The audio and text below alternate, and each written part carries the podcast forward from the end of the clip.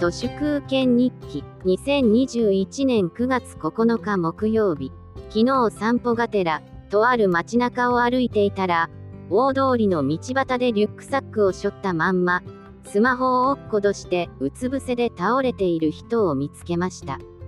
これはもしかするとコロナかなと思ったので接近はせず距離を保って観察して声をかけても応答がないので速攻で119番しました。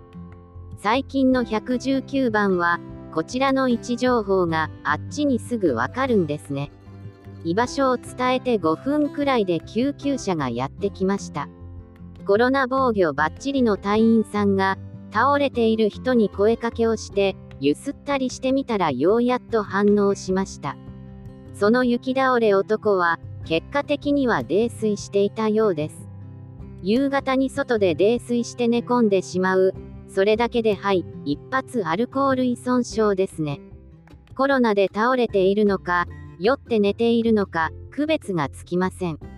今やあらゆる雪倒れについてコロナを疑わなければならない。改めてこの疑心暗鬼は深刻だなと思い知らされました。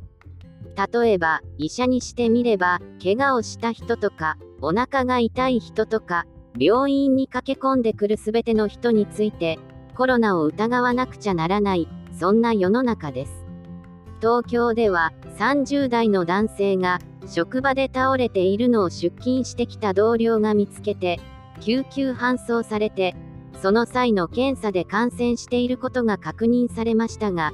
その日のうちに死亡とか40代の男性がビルの出入り口付近で倒れているのを通行人が見つけ救急搬送されましたが搬送先で死亡が確認されるなど昨年武漢や香港で見られた現象が今更ながらあちこちで起きています。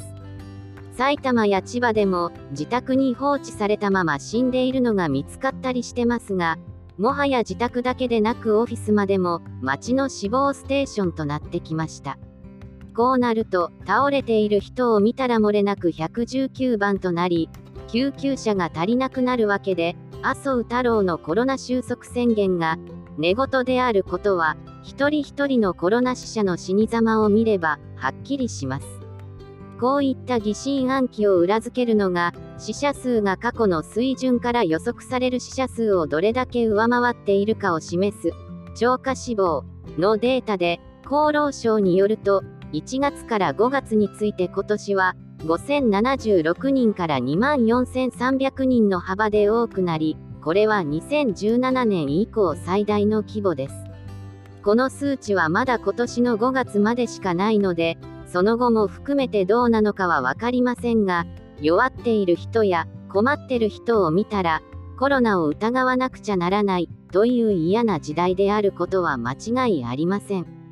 そんな日本に誰がした？政治が悪い。はい、それは私たちが悪いわけで、自らの招いたディストピアです。以上、本日も最後までありがとうございました。人の行く裏に道あり花の山。